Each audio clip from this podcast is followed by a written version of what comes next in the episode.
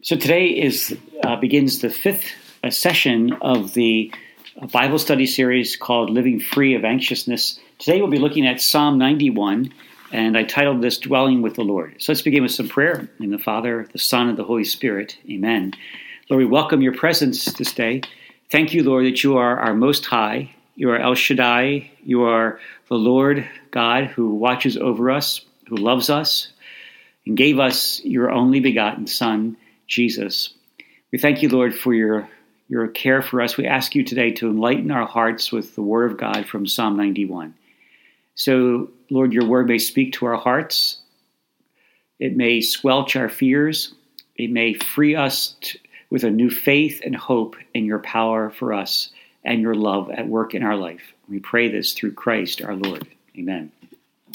Psalm 91, uh, found in the Old Testament, it's uh, a psalm that uh, is, um, speaks of the Lord's protection of his people.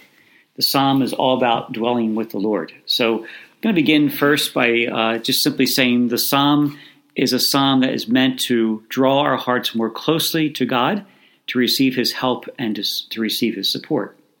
So it begins like this in Psalm 91. I'm going to go through the verses here. Verse 1 If you live in the shelter of Elyon and make your home in the shadow of Shaddai, you can say to Yahweh, My refuge, my fortress, my God in whom I trust. So, right from the start there, the psalm this uh, speaks about the title of God, the character of God, the promises of God. What's revealed in the character of God are his promises to his people. So let's take a look at some of these here. Um, meaning the Most High. The reason why Most High is uh, is because in the psalmist was writing in an environment and culture, a world situation in which there were many gods, there were many uh, competing powers and there were many demonic powers that would create chaos. Exodus chapter 15, Moses speaks about that um, in the song of the canticle of Moses that speaks of the praises of God in the midst of all the other gods, the gods of Egypt. So the psalmist wants us to make sure that the Lord God of Abraham, Isaac, and Jacob, the God of Israel, and we would say, uh, in fulfillment of all that, the Father, God and Father of our Lord Jesus Christ, that Elyon is the most high above all the other gods, all the other competing gods. Goes on to say uh, Yahweh. Yahweh is the personal name of the Lord. It's the name revealed to us personally to draw us into an intimacy of relationship with Him. And then uh, Shaddai. Shaddai meaning uh, the Almighty One. Um, the one who is sufficient to meet the needs of his people. So the psalmist says, uh, I make, I, I, if you live in the shelter of Elyon, shelter. Uh, uh, St. Augustine said that Christ is our shelter. The shelter is like a tall, large building that you run under for protection. It's kind of like being in the midst of maybe outside and all of a sudden there's a, a hailstorm, and so you run for cover, and maybe you run on, into a building that protects you from uh, the hailstones. Or so, what we see here is Christ is our shelter, but we see that we run into Him, which means we make a, a personal friendship with Him. We establish a personal relationship with Him. The word for abide means uh, it actually. One way to say about uh, living, making your home would be to abide. It means to keep coming back to dwell there. Uh, our homes, for example, are places that we abide in. We keep coming back. We may leave it for a while and then we come back. We come back to our home. We dwell here. So the psalmist is speaking about a relationship with the Lord, a personal relationship with Him. In that context of that relationship, we abide with the Lord. We make our home with Him. And we say that He's our refuge, He's our fortress, uh, in my God in whom I trust. And so the trusting comes out of abiding or making our home with Him. Uh, he's God Most High, uh, indicating that He's greater than all the other competing forces there. The word for making home can be uh, found by uh, an illustration of that is in John chapter 15. Uh, Jesus talks about He is the vine and we are the branches. Uh, he talks about establishing roots in Jesus, in Him. He goes like this I am the true vine, my Father is the vine dresser. Every branch in me that bears no fruit, he cuts away, and every branch that does bear fruit, he prunes to make it bear even more. And he goes on to say in verse 7 If you remain in me and my words remain in you, you may ask what you will, and you shall get it. It is to the glory of my Father that you should bear much fruit, and then you will be my disciples. So uh, Jesus talks about abiding in Him, putting deep roots down in Him. So a healthy relationship with the Lord begins with our personal, private time with Him. Time that we set apart each day and immerse ourselves in His Word and listening to Him speak to our hearts through His Word, uh, confessing our sins, giving thanks and praise to Him. Uh, in other words, the quality of our personal prayer time indicates the depth of healthiness of relationship with the Lord, which is how deep our roots go in that relationship. This is what the psalmist is speaking about the person who makes their home with the Lord in the shadow of Shaddai. Let's turn now to verses um, 3 and 4. He says, He rescues you from the snares of the fowlers, hoping to destroy you. He covers you with his feathers, and you find shelter underneath his wings. Again, the he rescues you or he delivers you. Another way to say that is he saves you. The implication here is someone is hunting us down and he delivers us from the hunter. So we could say that's a, uh, a, reference to demonic powers and principalities that create chaos in our life. Well, the Lord is delivering us out of them, He is rescuing us out of them. Jesus talks about that in Mark chapter 16 at the very end in what's called the post resurrection uh, narrative. Um, in Mark's gospel, Jesus gives instructions to his disciples, uh, chapter 16, verse 15 and following. He speaks and says, um, And he said to them, Go into the whole world, proclaim the good news to all creation. He who believes and is baptized will be saved. He who does not believe will be condemned. These are the signs that will be associated with believers in my name. They will cast out devils. They will have the gift of tongues. They will pick up snakes in their hands and be unharmed. Should they drink deadly poison, they will lay their hands on the sick who will recover. And, uh, and, this, and then Mark goes on to say, and after that, the Lord Jesus, having spoken to them, was taken up into heaven. There at the right hand of God, he took his place.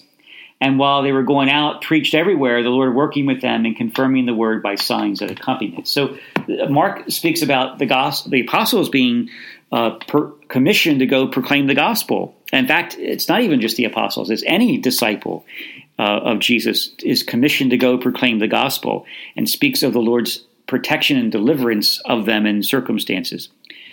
And then we see the word for um, uh, let's see, snares here uh, can be reference to pestilence, plagues. Um, Joel speaks about plagues. Plagues in the ancient world would be sickness and disease. They could also speak about locusts uh, that would become devastating to the crops. Uh, verse 4 here uh, speaks about how they'll the person will find cover. He, will, he covers him with his feathers. He will find shelter underneath his wings. Here, the illustration is a mother eagle uh, spreads out her wings as a shelter over her babies. Uh, and it says that he will rescue you or he will cover you with his feathers or um, with his, so the kind of a shelter. In other words, you can't be touched, is the implication there. Okay, let's go to verses 5 through 8. And it says, You have no need uh, of the terrors of night, the arrow that flies in daytime, the plague that stalks in the dark, the scourge that wreaks havoc in broad daylight. Though a thousand fall at your side, ten thousand at your right hand, you yourself will remain unscathed with his faithfulness for shield and buckler. You have only to look around to see how the wicked are repaid. You can say, uh, Yahweh, my refuge, and make Elyon your fortress. Again, we could say in this place there's no room for fear here because what we see is the protection of the Lord for his people. In other words, what the psalmist is saying is so overwhelming is the Lord's intervention that uh, God is the person who intervenes to the person that abides in him, to the person that makes their home with him. So here uh, the psalmist speaks about the Lord's overwhelming protection in the midst of plagues or pestilence uh, in the midst of a thousand falling at your side, ten thousand at your right, you will remain unscathed. His faithfulness, which means his uh, he is faithful to his promises. Remember, his character is tied to his word, so he's faithful to his word. and he becomes a shield and a buckler, which is uh, two different kinds of shielding or protection. So again, the implication here is the Lord is our refuge. He's like a hedge of protection. We've all seen hedges around um, maybe houses, for example, and they become kind of a protection that keeps certain things out. Um, and then uh, he goes on to speak about uh, verses 8 through 9 You've only to look around to see the wicked repaid because Yahweh is a refuge. He's a fortress. Elyon is your fortress. No disaster can overtake you. This is uh, verse 10. And no plague can come near your tent.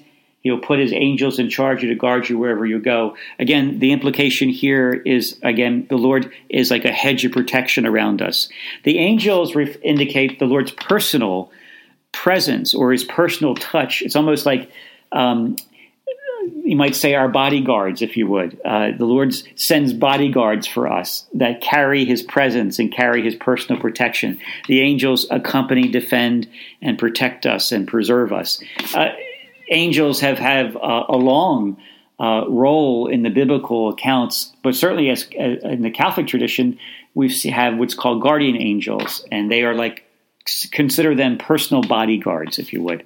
Again, the psalmist wants to indicate the overwhelming protection of the Lord to his to his to those that make their home with him, that abide in him. And then concluding with verses 14 through 16, uh, the psalmist again says, uh, again, here we see where the Lord is um, now speaking in the first name basis. So the psalmist was speaking up to this point, and now the Lord is speaking to the psalmist. I rescue all who cling to me. I protect whoever knows my name. I answer everyone who invokes me. I am with you when they are in trouble. I bring them safety and honor. I'll give them life long and full and show them how I can save. So again, we see here where uh, the psalmist stops speaking and the Lord is speaking to the psalmist, which indicates the intimacy of relationship where the Lord is in dialogue with the psalmist. And um, again, it's another way of saying, I will raise him up to a high, secure place, is what the Lord is saying. The person that is loyal to him, that loves him, that uh, makes their home with him, that lives by his word and calls upon him, surely the Lord will answer. The Lord will deliver that person when they're in times of trouble or adversity. This indicates the binding covenant the Lord has with us surely that covenant for the Old Testament people is found in the Torah and found in the law, and uh, the prophets would accent that and emphasize it over and over again. It's the God of Abraham, Isaac, and Jacob, the God of David, and the Lord makes a promise and covenant with his people. But that promise and covenant is fulfilled in the person of Jesus Christ, in his life, his perfect life of obedience to the Father, his love. Uh, to the Father to the point where he died on the cross and he becomes the new Adam, the new head of the human race. And now that covenant is most fulfilled, as it were, in the person of Jesus. For us, uh, for Catholics, that covenant is found in the Eucharistic table, where the outpouring of the Lord's blood uh, that is Calvary redeems us and saves us. Again, we see uh, so important it is um, to understand that in the fulfillment found in Jesus, we find uh, our covering, our protection uh, in Him. So, in summary, then, Psalm 91 is a psalm about abiding with the Lord. These promises are for those that abide with Him, who make their home with Him. That means that you and I must sink our time and energy into cultivating a private relationship with the Lord. That's where it begins. That's the roots we lay down in our life. That's the foundation that we lay in our life. And as we cultivate that personal, abiding relationship through prayer and through the Word of God in the sacred scriptures, we make our home with the Lord. We abide in Him. Um, and then we can re- we receive His promises of protection to us. So, I encourage you then to spend time with the Lord um, and make that be a quality time, a time that grows in relationship to Him uh, so that the character of the Lord, the promise of the Lord, can be yours in your life, particularly in times of adversity. In the times we live in, the Lord promises his protection, his covering for those that abide in him. So let's pray. Lord, thank you for your love for us. Thank you that you call us to be a people who abide in you, who make our dwelling with you. Lord, uh, sober our hearts and mind in these times of great anxiousness and great darkness, these times of upheaval and uncertainty, that we would find our refuge in you, our shelter in you, that we would sink our roots down in you, Jesus, as our true vine, and we are the branches, and that we would find in you, um, in your character, uh, uh, your character of one who is powerful and sovereign, one who's majestic. Your character is one who is strong and mighty, that your character would, and your promises of your character would be most manifested in our life as we grow in abiding in you. We pray this through Christ our Lord. Amen.